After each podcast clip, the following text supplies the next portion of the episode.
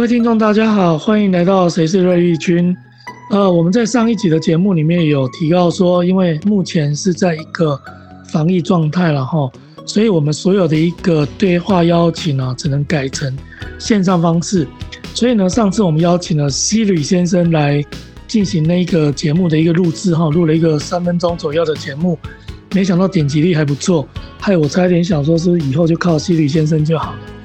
那今天呢，我们的那个谁是瑞丽君播客节目的一个升级版，我们透过一个网络空中连线来进行一个播客的一个录制跟采访。那我们今天邀请到的呃人物啊，跟我们要谈的主题都相当的特殊，但是也非常接地气。那，我们今天主要谈的主题是塔罗与宗教研究。塔罗与宗教研究，我们都知道呢，在我们生活里面很多地方啊，很多包括在网络上，或者说在呃书店啊，或者在你跟朋友对谈里面，常常会听到塔罗牌、塔罗牌、塔罗占卜。那塔罗牌跟塔罗占卜究竟是具有一个什么样的内容的东西？它跟宗教研究有什么关联性呢？那我们今天很高兴可以呃邀请到辅仁大学宗教学系的王以宁老师来到节目里面。那我们请王老师跟大家打一个招呼。大家好，我是以宁。那尹老师曾经在呃辅仁大学宗教学系的进修学士班开过那个塔罗与宗教研究的部分。那相信大家对他的背景应该蛮好奇的。那是不是请尹老师简单介绍一下您的背景？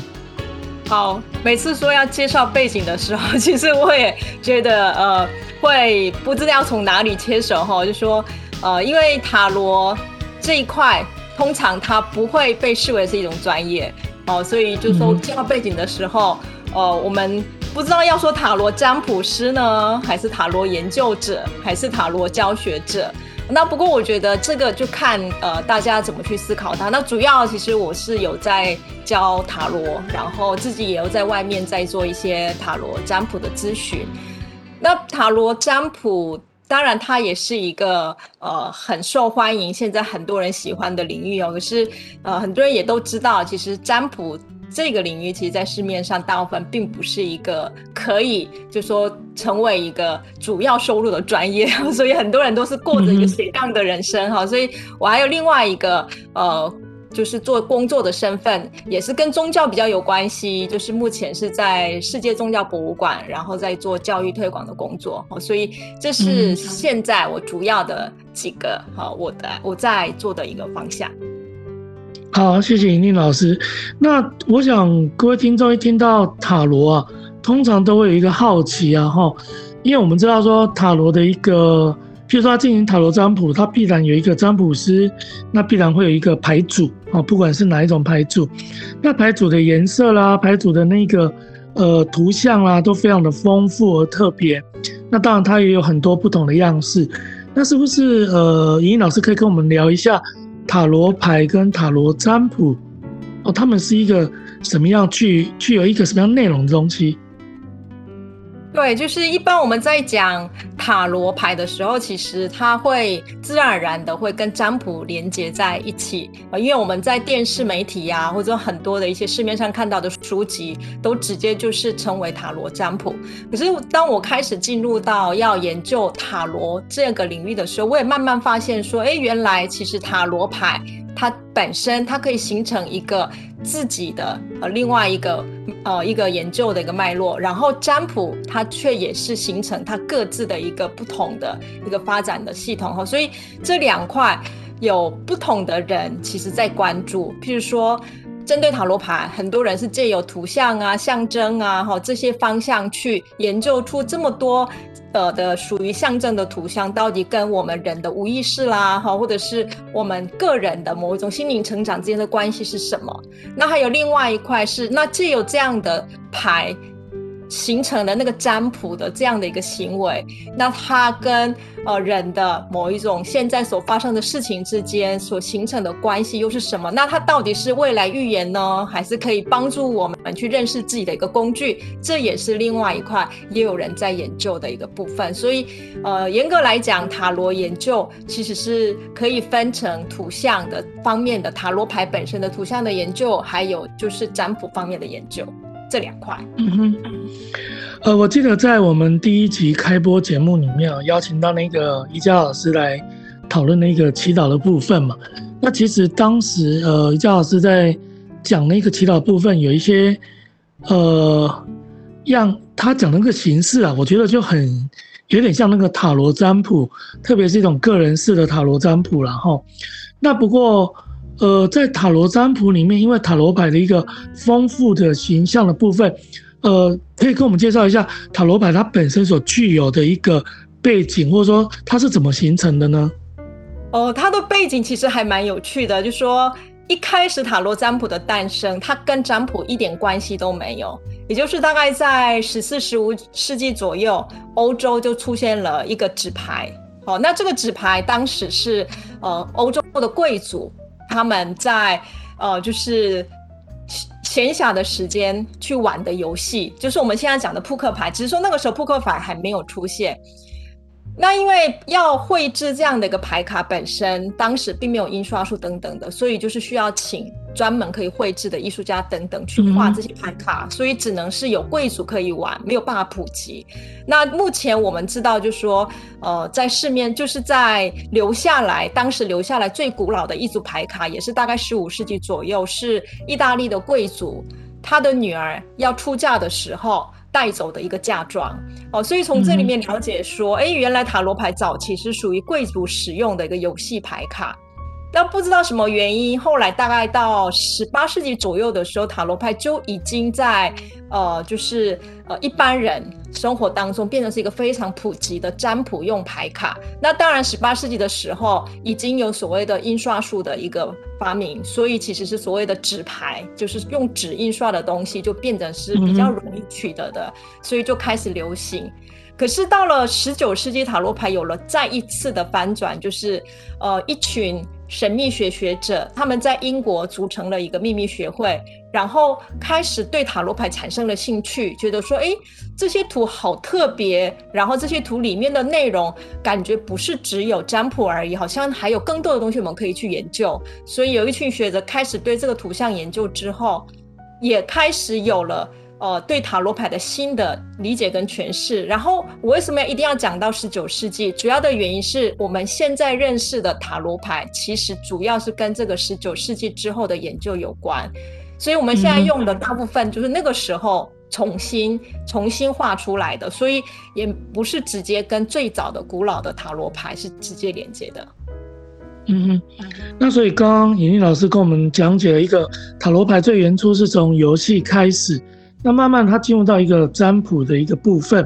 那甚至到十九世纪也兴起了对它的一个呃内容啊相关的部分，一个神秘学的一个研究的部分。那怎么样从游戏到占卜？那这个神秘学里面又具有哪些东西？可不可以再帮我们多讲一点？呃，他转为占卜的时候，其实最关键的一个人物有一个，就是瑞士的那个时候的新教的一位牧师，后来他就没有再做牧师了，就叫做一个杰柏林的一个人。呃，他当时就写了一本书，然后他书里面就特别提到说。他他知道了塔罗牌的由来是什么，然后他就说那是跟埃及有关，然后是埃及的托特神智慧之神，哦、写出来的一个智慧之书。当时只有埃及的祭司了解那些内容，然后因为是神的智慧书，又是祭司才能知道的，所以在这些他所著述的书的内容归被广为接受之后，塔罗牌慢慢形成了一种神秘性。似乎就是有我们人不知的一种能力，可是当然，现在的很多学者去考究当时吉伯尼写的书的时候，也发现其实那完全是在杜撰，根本没有这样的一个历史的进程哈。所以，可是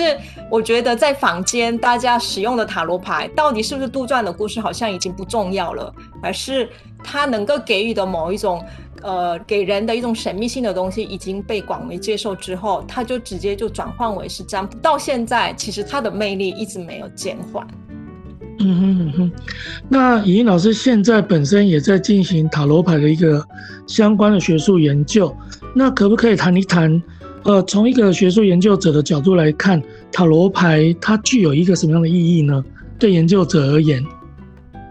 呃，对我来说，我也是在边。边在教塔罗，或我自己都在使用塔罗牌的过程，慢慢在发现塔罗牌的价值。我可以这么说，也就是一开始我在呃硕士阶段在研究塔罗牌的时候，我看到的是做塔罗占卜这件事情的时候，来问问题的人，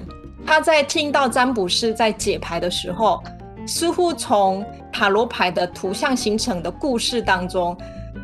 求问的人不是得到一个答案，而是借由这些图像的故事，重新帮自己整理了我到底发生了什么事情。而这个整理过程，好像这些求问的人慢慢慢慢自己就找到了，诶，那接下来我要怎么走下去？然后这个是当时我在外面做一些塔罗一些咨询的时候我看到的，所以呃当时的研究比较偏向于说，哎，那好像所谓的占卜重要性不在未来发生了什么，好像重要性是在哦怎么帮来求问的人去让他慢慢发现跟理解我的生命现在发生了什么事情，所以这个是我在硕士阶硕士阶段研究的所谓的占卜的生命故事的它的。叙事到诠释的这个部分，可是到了那一个阶段过了之后，呃，我自己也一直在使用塔罗牌的过程。我现在又看到了，其实塔罗牌还有另外一种面貌的呈现，就是如果我自己是学塔罗牌，然后我自己为自己占卜，这个时候跟我就是我是找一个专业的人。帮我解牌，你告诉个答案的那样的一个情境又不太一样。也就是我是一个学习者，嗯、我对塔罗牌很熟，然后我自己占卜的时候，其实那一种跟牌之间的纠葛、抗拒，或者是各种的呃 对自己所学习的东西的矛盾，比我同一个从一个专业老师里面听到的答案的那样的一个明确性会很不一样。所以现在我比较是想要研究的是。那从一个学习者的立场为自己占卜的时候，到底我们会经历什么这件事情？嗯哼，那在您刚刚提到说硕士班阶段的研究就已经接触塔罗牌嘛？那可不可以跟我们简单讲一下？因为塔罗牌的，我相信那一些包括那个图像里面所具有的象征性啊、符号性啊，或者说呃怎么去解牌的这些东西，它涉及到的是哪一些？呃，跟现在的学术研究有关的部分呢？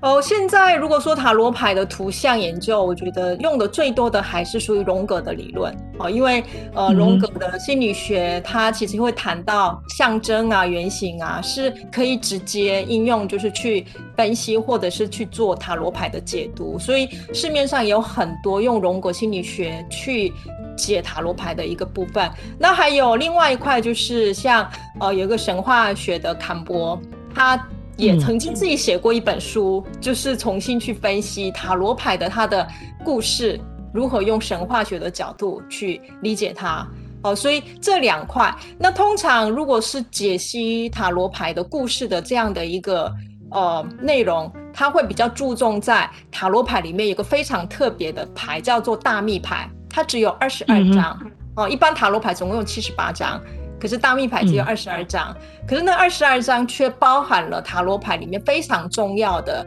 生命故事，然后这也是很多去研究图像的人主要去研究的内容。嗯哼，那刚好提到说，其实在这些研究里面，好像跟荣格的一个原型理论比较有关联性。那就您自己呢？因为你你应该有进行过占卜活动吧？对，帮人家算塔罗牌啦、解牌啦，对不对？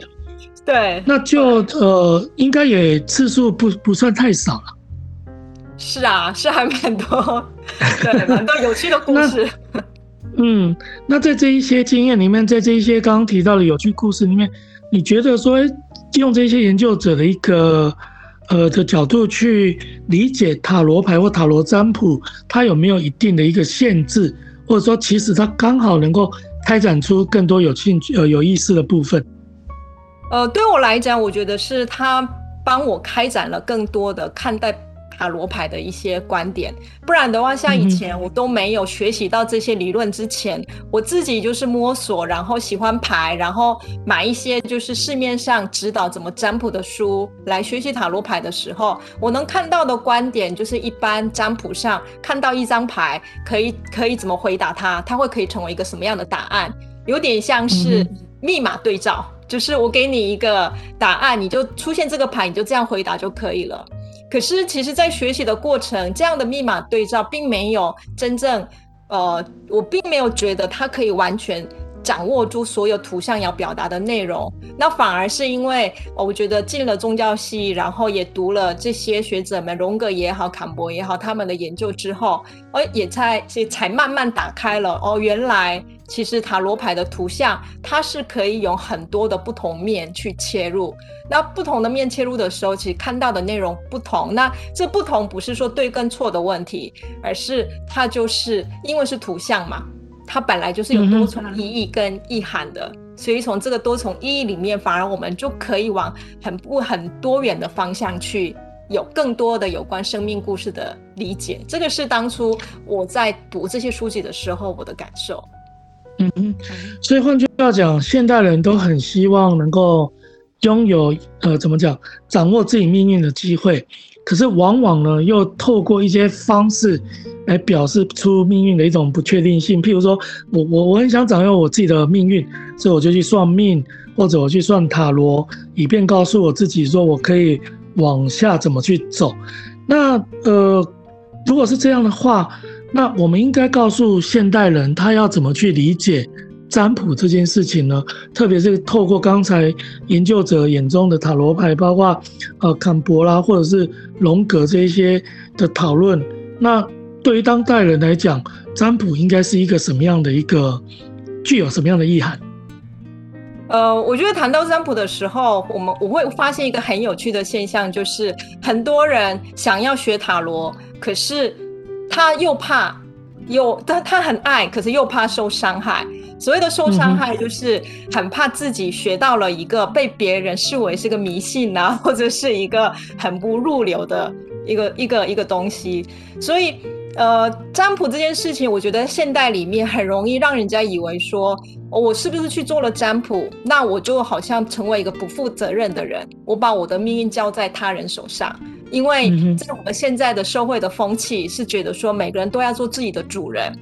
所以在这个情形下，我觉得有时候我们的生命在一些很混乱啊、不安的时候，很想要去占卜，可是又很怕让别人知道我有去占卜，因为总觉得这样好像表现出我就是一个脆弱或者是不够有勇气的人。可是借由这些，我觉得学者们的一些理论去解开这些解开的过程，其实这些学者们要谈的是，学习塔罗牌，并不是要用塔罗牌来要一定要占出自己的命运。学习塔罗牌其实是借由这些图像的认识，然后借由图像的故事重新认识自己的生命故事。所以，到底占卜的时候，我的未来出现了什么，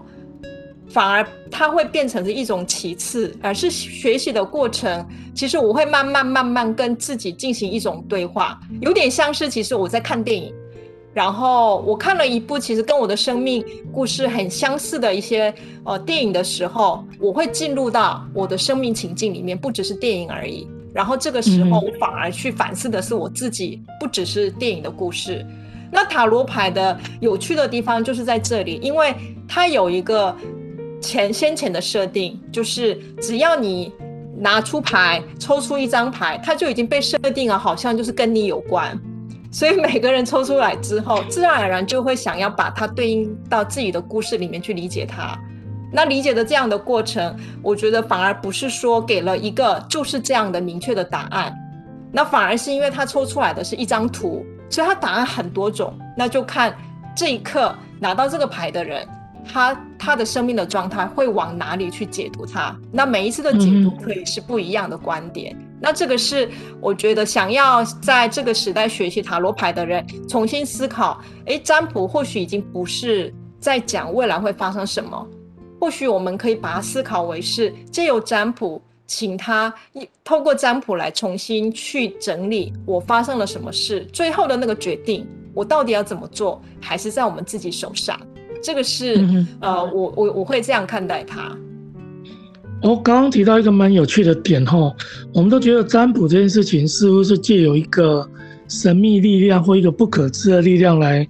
导引自己去做某一些决策，或或者说进行未来的一种决断。但是刚刚莹莹老师提出一个非常有趣的点，也就是说，其实这样的一个塔罗牌啦，这种图像的部分，反而似乎是一种重新与自我对话。那透过塔罗牌的某一种图像式的定标，如同在看电影的叙事里面展现图像的意义，来重新重整自己，特别是重整自己的某一个困惑或不清楚的生命叙事的这样的一个过程。那我想这样的一个意义呢，就跟坊间一般所讲这一个占卜哦，塔罗占卜的意义应该有一些不太一样，但是它又有一些跟宗教研究可以有一些相关联的部分哦。那话又说回来，那如果说，诶，我希望能够进行这样的一个呃生命叙事或生命意义的一个重整的一个一个方式，借由塔罗，那我们要怎么学习塔罗牌呢？呃，我觉得如果要把塔罗牌用为这种生命叙事的话，当然坊间的有些占卜指导书未必真的适合啊。这个也是，嗯、呃，我常常也会去翻很多的市面上的书。那可惜的是，台湾现在大部分出的书都还是以占卜指导为主。不过，呃，嗯、我觉得有几本书还是从图像的某一种象征的解读啦，一些故事的解读，会带给呃想要学习的人有更多的对图像的想象跟理解。像譬如，呃，有一本书叫做呃七十八度的智慧，那这一本书其实台湾好像是两千年之后才出的，不过它是在呃美国大概是一九八六年就已经出版了。它出版之后到现在为为主，它被视为是就是想要深度理解塔罗牌的人的一本圣经，所以它就变成是一个非常重要的一本书。那这一本书的话，因为它作者本身其实就是在呃，他也是用荣荣格的象征理论，其实就在解塔罗牌的图像，然后就是给大家更多的认识。图像背后的一些宗教也好，或者是他的一些神话故事也好，那借由这些故事的理解，我觉得才有可能我们在做占卜的时候，不是只是寻找答案，而是可以从图里面看到更多的故事，然后去对应到跟我现在发生的事情之间的关联性。那这个是我给大家建议。然后另外，其实也有一本很特别的书叫《塔罗冥想》，然后它是。呃，一位呃，就是天主教的隐修士写的，就是说借由图像去灵修。那这本书真的非常特别。嗯、然后，不过呢，它因为是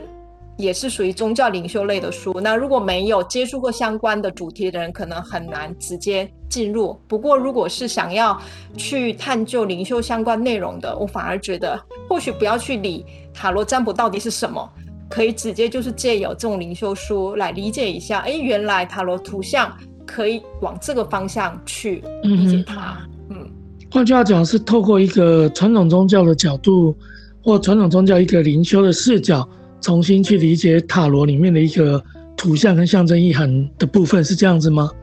对，可以是这么说。那我就觉得，其实这一本书对我来讲，我个人是觉得非常重要的原因，是因为呃，塔罗牌。到目前为止，还是在很多传统宗教里面被视为是，就是不是那么重要的，或者是被列为是一个可研究的一个对象。可是有了这样的一本书的时候，就可以让很多人了解说，哦，原来其实塔罗牌的图像研究背后，其实还有很多东西是我们可以看到的，不是只有占卜这个面向而已。嗯哼，那我们刚刚谈了很多跟塔罗占卜有关的部分。那如果是塔罗牌呢？你要怎么建议？就是说，学习塔罗牌的人，他一开始可以接触的，可能是哪一方面的塔罗牌？呃，我像我自己，就是从一开始接触塔罗牌到现在，已经快二十年的时间，我都没有变过。我只用一种塔罗牌，叫做韦特塔罗。嗯那我会也会建议，对，也会建议，就是想要学习塔罗牌的人，就是哦，可以借由韦特。那主要的原因是因为第一个，当然韦特塔罗它也是目前最普及的，使用人数最多。那很多人是认为说，因为韦特啊，它的图像比较容易，所以好学。可是其实如果从图像研究来看，其实韦特塔罗的图像一点都不简单，因为当时、嗯、呃韦特塔罗它在十九世纪的时候，借由神秘学的研究重新去绘制跟去出版塔罗牌的时候，他在里面放置了非常多宗教啊，还有这些神秘学的内容。所以我觉得对图像有趣的人、有兴趣的人，从维特塔罗，他会有不断不断可去研究的一个呃一个一条路，就是说它的象征的延伸很远。可是有些人是想要学习占卜的人，那主要是因为维特牌。它全部都是一个很容易识别的一种人，已经已经人物化的图像来表达，所以就觉得占卜上好像也可以很很轻松的使用。好、嗯，所以呃，我觉得维特牌是一个很好的，它可以深也可以浅的一个应用的一一一组牌。那还有一个很有趣的是，因为维特本人他自己也是一个很虔诚的天主教徒。所以他自己在出版的一本书里面就写说他，他觉得他画的塔罗牌其实就是依他在天主教灵修里面所感受到的、所学习到的内容去把它铺陈出来的。他要表达的是这样的一个生命故事。所以我觉得，如果是对宗教研究有兴趣的人，或许从维特牌的研究里面也会看到跟自己的研究有相关的一些内容。嗯嗯，